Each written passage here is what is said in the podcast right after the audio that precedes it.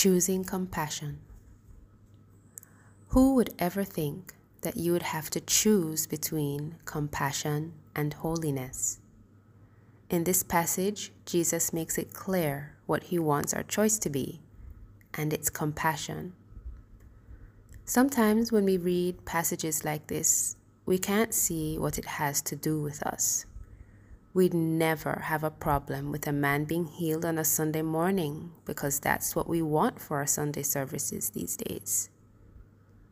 When I asked the Holy Spirit what this has to do with me, my children came to mind. I miss opportunities to sit with them, play, teach, or prepare a proper meal because I choose what I view is more important in the moment. Not that my children's wants and needs aren't important to me, but clearly they can be put off for a more appropriate time.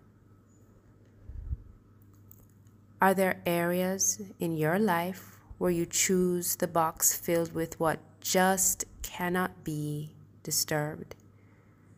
Maybe it is a Sabbath-like situation, like choosing to have shorter or no devotions at all, so you can prepare a heartier breakfast for your family.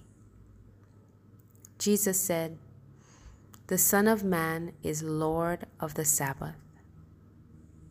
Fully wrapped in humanity, Jesus was also the reason and embodiment of all things holy.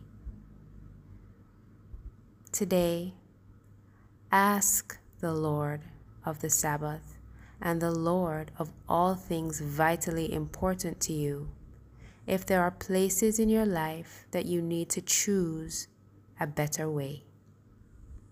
It could be having compassion on yourself, like choosing to sleep in the middle of a work day.